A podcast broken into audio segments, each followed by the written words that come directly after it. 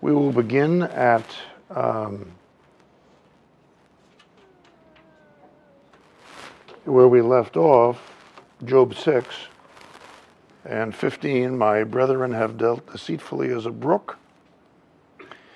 And then 21, for now ye are nothing. Ye see my casting down and are afraid. And I talked about that. So he's saying, You're betraying me. You think you're helping, but you're betraying me. And 27, Yea, ye overwhelm the fatherless, and you dig a pit for your friend.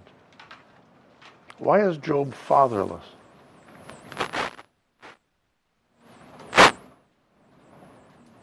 Metaphorically. Why does he feel fatherless? He isn't really. He feels that his father God has abandoned him. He feels alone. Does God ever do that? Allow us to feel alone? Calvary. In many ways, Job is a Christ figure. Sacrifices for his children, etc. Okay. So Job continues trying to help them understand what he's going through. And it's tough. Here I am. I'm, I'm, I'm going to be, uh, my days are going to be short. My flesh is clothed with worms and clouds of dust. Skin is broken. He's reading in a bad way. Therefore I will not refrain my mouth. This is 711. I will speak in the anguish of my spirit. He gets to talk. The slave is the one who can't talk. He's not that. I will complain in the bitterness of my soul. And then he says, starts on 12 into a fairly controversial passage. Am I a sea or a whale that thou settest a watch over me? When I say, My bed shall comfort me, my couch shall ease my complaint, then thou scarest me with dreams and terrifiest me through visions. One of the reasons I have you look at this in your own Bible and not in the Norton Anthology is that at this point there's a footnote in the Norton Anthology which says Job now speaking to God, claims that God is setting a watch over him. If there were no such footnote, how would you know? Where is it in the text that says, Moreover, Job spake to God and said? There isn't any. He's clearly talking to his friends in chapter 6. And it looks as though he's continuing to talk to his friends in chapter 7. And then suddenly, 12 seems to many commentators to be a turn and he's speaking to God, but there's no textual evidence. Let's recognize the other possibility. Whom else could he be talking to when he says, Am I a sea or a whale that thou settest a watch over me?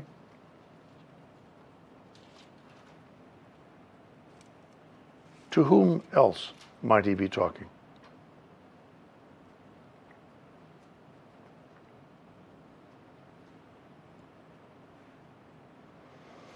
I'm getting no eye contact from anybody. Well, a couple of brave souls. There's only one other possibility. If it isn't God, who is it? His friends. His friends, Caitlin. Sure. They've been sitting there for seven days looking at him. Isn't that kind of like setting a watch over him? Now they've been they've done a good thing, but now he's saying, and when my bed shall comfort me and my couch shall ease my complaint, then thou scarest me with dreams. If he's not talking to God, whom could he be talking to? And how do you know? Ah, Caitlin again. Eliphaz? Sure. About his dream. Eliphaz has given this dream. So it's entirely possible in the absence of any transition that says now Job is talking to the Lord, it's not here, that he just continues talking to his friends and he says, You're scaring me with dreams, Eliphaz, and you've been watching me. Let me alone. And then he says in 17 something that works very well if he's talking to his friends. What is man that thou shouldest magnify him, and that thou shouldst set thy should set thy heart upon him, that thou shouldst visit him every morning and try him every moment? How long wilt thou not depart from me, nor let me alone till I swallow down my spittle? Yes, you could read this as talking to God, but does it apply to the friends too? If so, how? Visit him every morning, try him every. Who's trying him? Is God accusing him of, of wrongdoing? No, his friends are. They're putting him on trial, which he should not, they should not do. I have sinned, he says that perhaps sarcastically if he's talking to his friends. What shall I do unto thee, O thou preserver of men?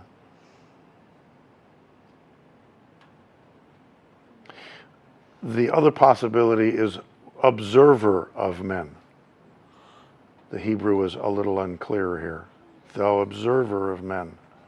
Why hast thou set me as a mark against thee, so I am a burden to myself? Now, what are they doing? They are telling him that he has a sin that they can't name. And he keeps saying, I want to talk to God. And what's their answer?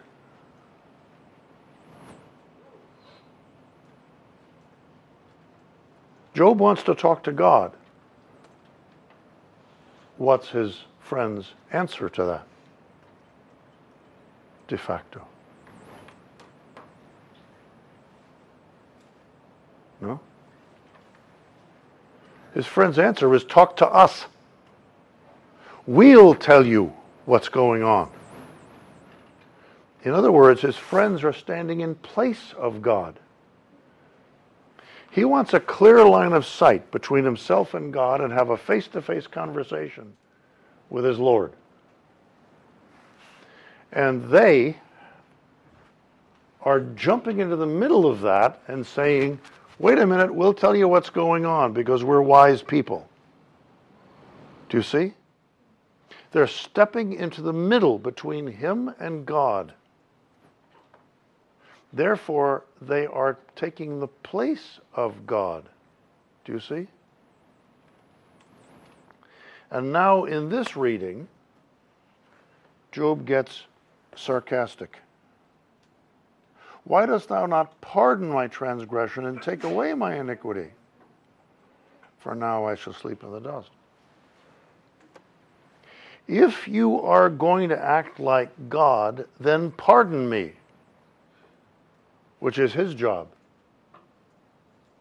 If you're my friends and you're going to pretend to be God, then be God and pardon me. He knows that God is long suffering. He knows that God forgives sins. These guys aren't. They're just accusing. If you're going to stand in the place of God, then act like God. And this is why he says, what is man that thou magnify him? How are they magnifying man? They are elevating themselves to the status of God, magnifying themselves. What they should be doing is keeping their mouths shut and staying humble in the face of this awful stuff that's going on to Job. Is that making sense? Because there is no textual evidence that he's talking to God, it is entirely possible, and I think likely, that he's talking to his friends and all of this. Go. My question is, in my version, and I don't have a KJV, um, the thou is always capitalized, which would lend you to think. Which version is that? God. This is uh, the New American Standard. Does it do that in the KJV? Okay. Is that Well, no, but the King James, the King James does a different thing. But they are operating on that same theory. Yeah, that's what I was wondering. Yes, that's a very widespread theory, and I am presenting a counter theory. That's all. Again, a theory. I do not look at you and say, this is how it must be, because it doesn't have to. But my point is, and in fact, I talked at one point when I recognized this, I went to a Job scholar on campus who was here then, and I said, here's my theory. You know the, the, the uh, original Hebrew text. You've done a lot of research and scholarly stuff on Job. Am I all wet? Does the text, as I have interpreted it, do, does the text bear the interpretation I've put on it? That he's not talking at this point to anybody but his friends. And he took a long time, and then he said, "Yeah, yeah, the, te- the text, the text would support that, but I don't believe it." Okay, what you believe is your business, but there is, it seems to me, that Job, particularly here when he says, "Why don't you pardon my transgression?" is being sarcastic. And the problem is that Bildad cuts him off and says, How long will you speak these things? Does God pervert judgment? Bildad thinks he's talking to God. He doesn't get it. You know how frustrating that is? I was once in a heated debate at Collegedale Church with people who believed very differently from the way I did. And finally, in, in desperation, I said, okay, if we follow your thinking to its logical conclusion, here's where we wind up. And it's a, it was a terrible idea. So just follow that along, what you're saying, and here's where we wind up. And it's awful. And the guy exploded and accused me of advocating the position that I had just said his the awful position I had just said his thinking would lead to. Right over his head. The sarcasm, the attack didn't work at all because he was I don't know, too dull to realize what I just said. And self righteously, he comes back at me and says, You can't possibly believe that. That's a terrible thing to say. How can you possibly say something like that about God? And so I lost that argument, not because I was wrong, but because the opposition was so obtuse. Here is Bildad.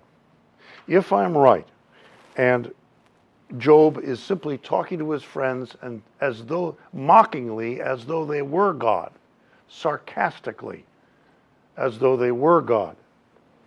Then Bildad's answer is just excruciating. Does God pervert judgment? No, you schlub, you do. I like the literature there better because of what's happened to me. Once again, it's a matter capable of debate, but I present this side as what I think is the better choice. Yes, Becky. Um, why would it be like better to think in this way rather than him talking to God?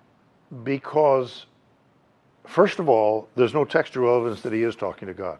That's a fig- figment of somebody's imagination. One. Two, he, he's, he's obviously talking to someone who's is or is acting godlike. So you got this other choice.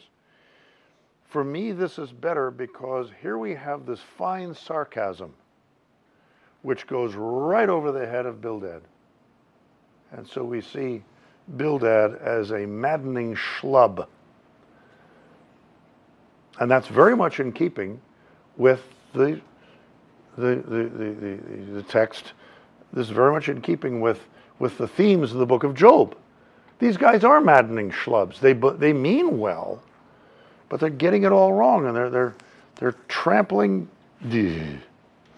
Well, if thou would seek unto God between being they supplicate, he is seeking to God. Come on, Bildad. That's exactly what he's doing. He wants to talk to God, and these guys are jumping into the place of God. That's maddening for him.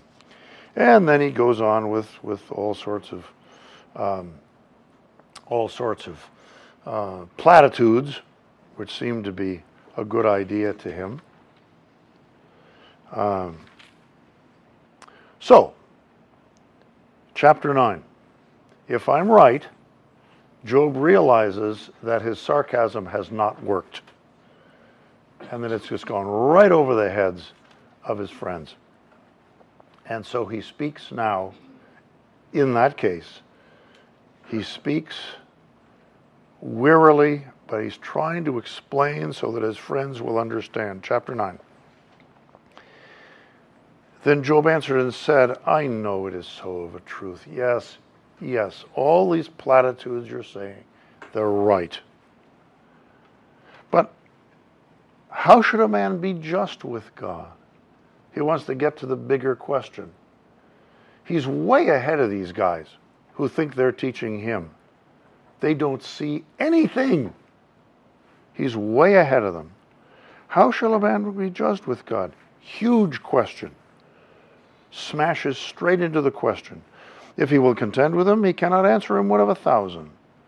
He's wise in heart and mighty in strength. Who hath hardened himself against him and hath prospered? Which removeth the mountains. All chapter 9.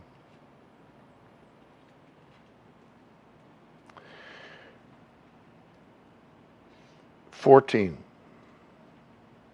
How much less shall I answer him and choose out my words to reason with him? Of course, Isaiah says, Come and let us reason together. But you can't, you can't go debating with God except by grace. How much less shall I answer him and choose out my words to reason with him, whom, though I were righteous, yet I would not answer, but would make supplication to my judge? By the way, who is our judge? Our judge. Sorry? Our judge? Yes, who is our judge eternally? Ah, but there are three of them. Which one? Father. Christ? How do you know? I'll say the Father because, like, you said Christ is like your attorney or your lawyer. What's happening right now? At this moment, in the heavenly sanctuary, what's happening? Come on, you've gone through Adventist schools. You got to know this stuff.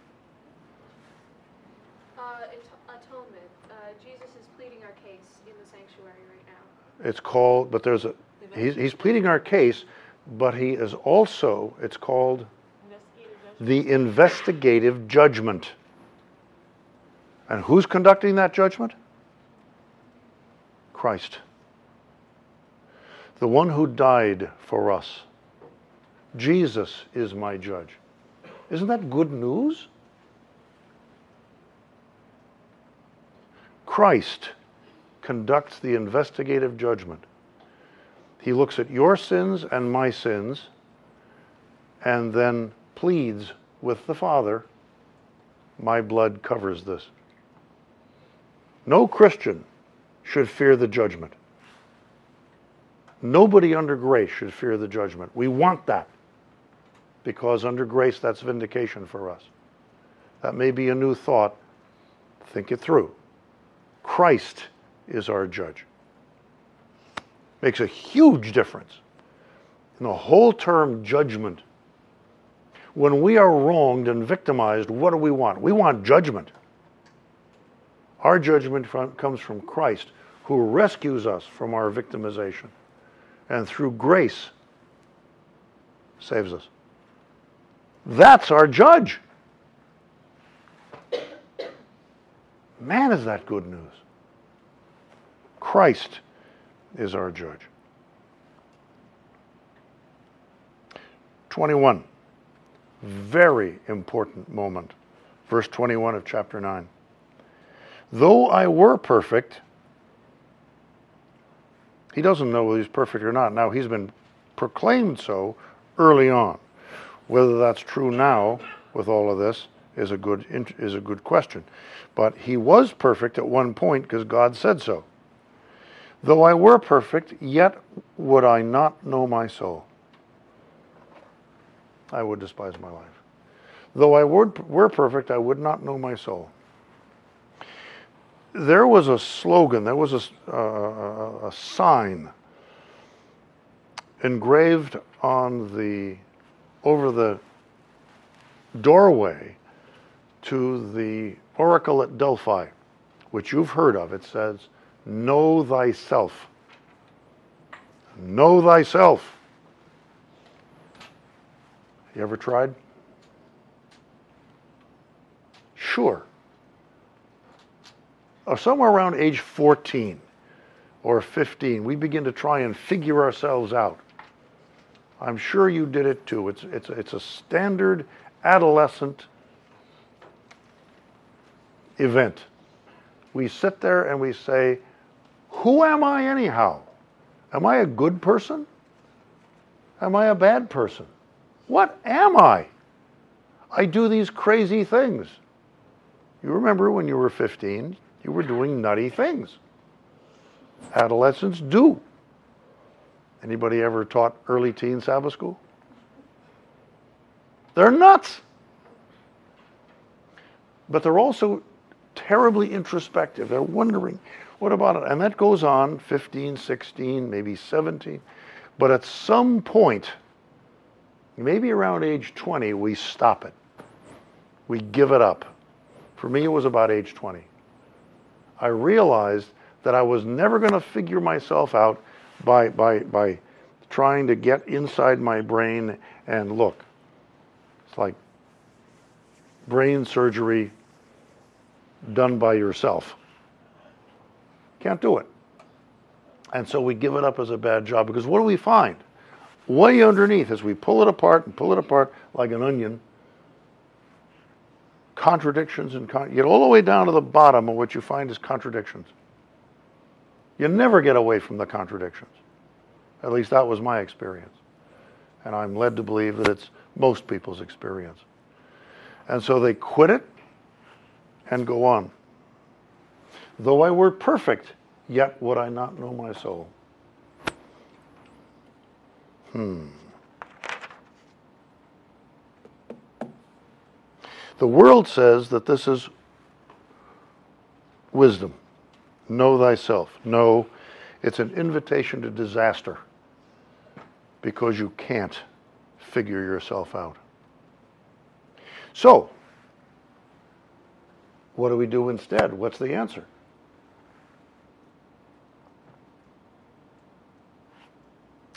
The Bible says that it's not our job to know ourselves. The Bible says, know the Lord. Right? Know the Lord. Concentrate on the Lord, not brain surgery. You're on your own.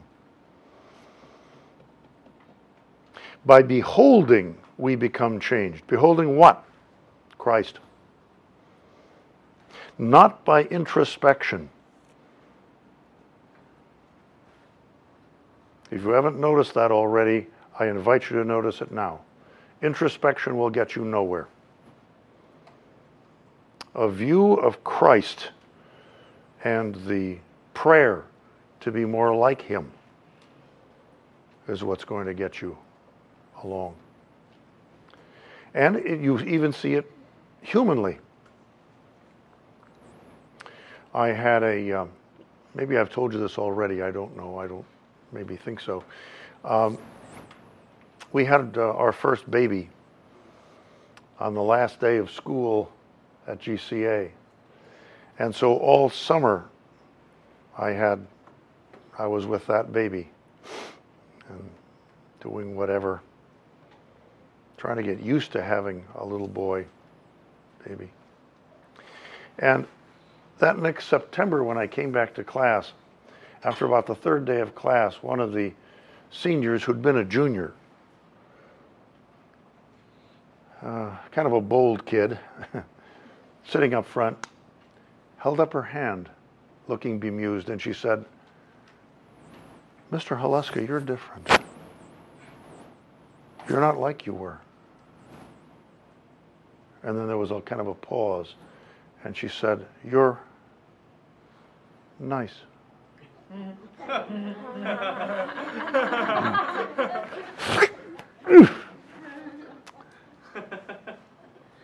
And I said, yeah, maybe.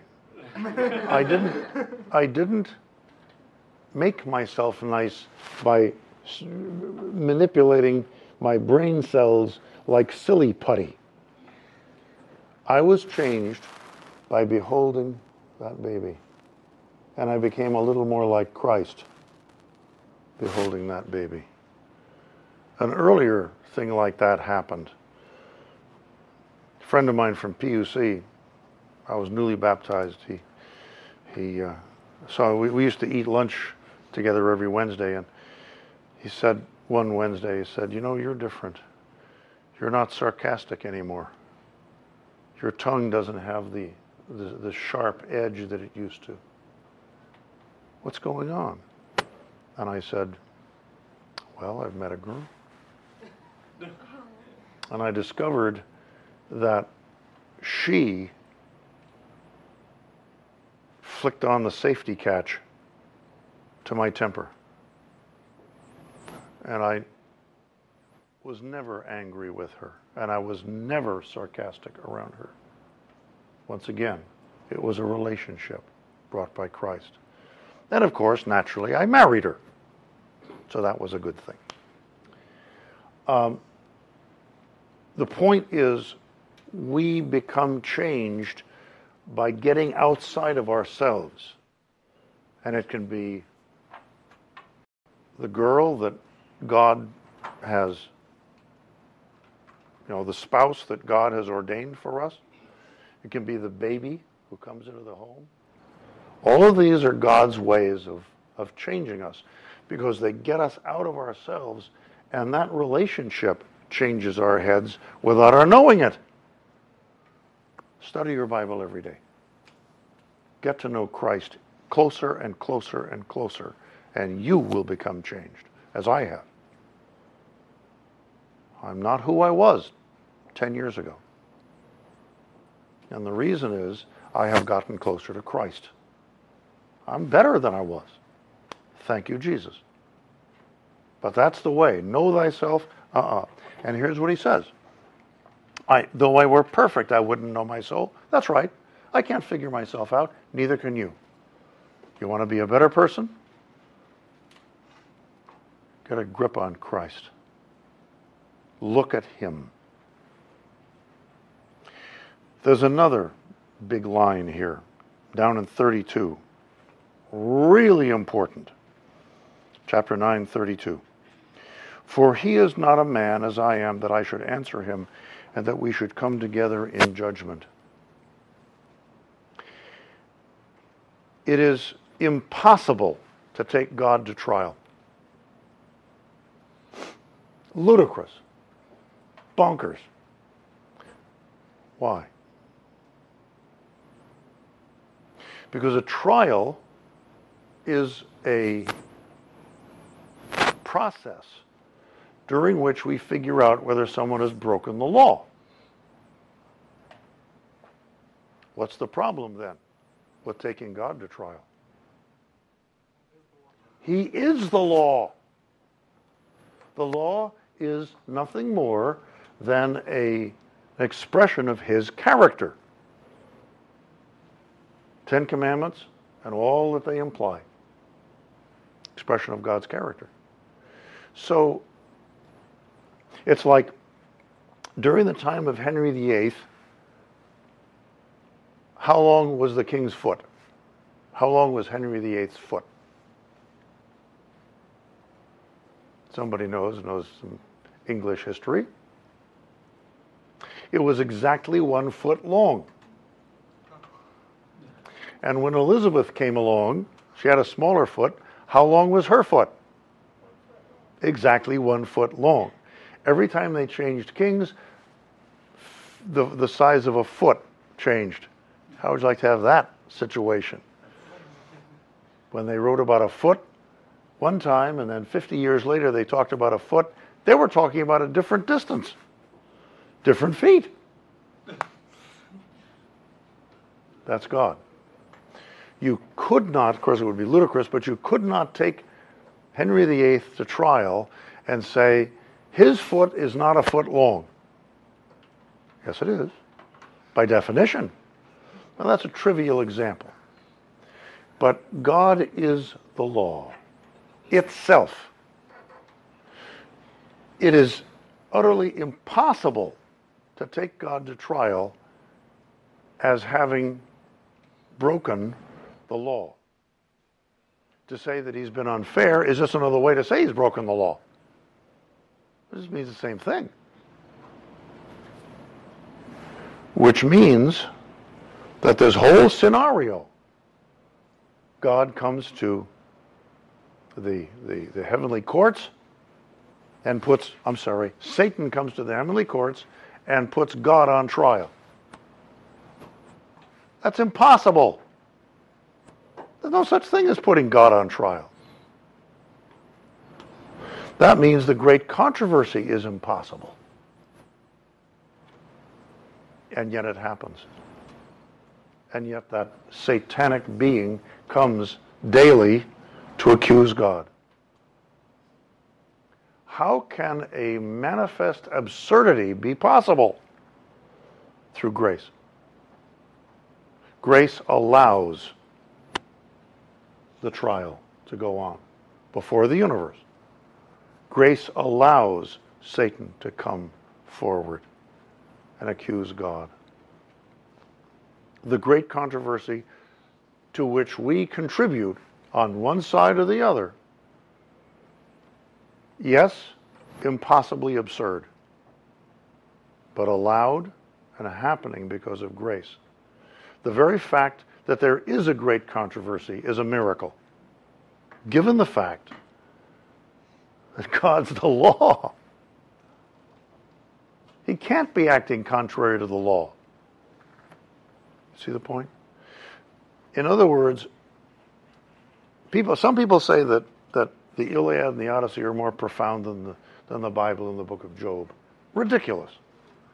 We have just come to the bottom of our understanding, and there's, there's a whole lot more there. We've come to the ultimate absurdity, which is actually the ultimate blessing. Because this impossible trial is being allowed to continue. And our salvation is tied up in the great controversy. It's a wonderful gift, completely impossible, and yet happening and blessing us right now. You can't take God to trial. Well, he goes on.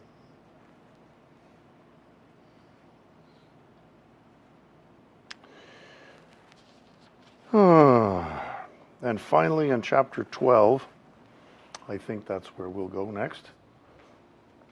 Yeah.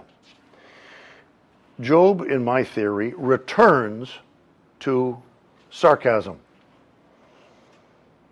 and says, No doubt, but ye are the people, and wisdom shall die with you. He's being sarcastic, in my view, again. The, the plea didn't work. Zophar comes back, says some things. And then in chapter 13, we just have time for this. Chapter 13, 15. Though he slay me, yet will I trust in him, but I will maintain mine own ways before him. To me, that is one of the most important texts in the Bible, but certainly in the book of Job. Chapter 13, verse 15. And I should tell you there's a problem text because the original doesn't read that way. The original, as it's come down to us, reads, God will slay me, I have no hope. That's the original. But no Bible translation takes that. The Masoretes didn't believe it. The ones that copied the Bible so carefully, they didn't believe it. Because the difference between God will slay me, I have no hope, and though he slay me, yet will I trust in him, the difference is one little dot in the text. One little dot makes all that difference. And the Masoretes decided, they, they, they left it. The, the original text reads as I told you, but they decided that this was an error. And so they put a commentary that said, we think that dot is a fly speck and, and not an original part of the writing. And the Bible translators have all gone with the Masoretes and have said, okay.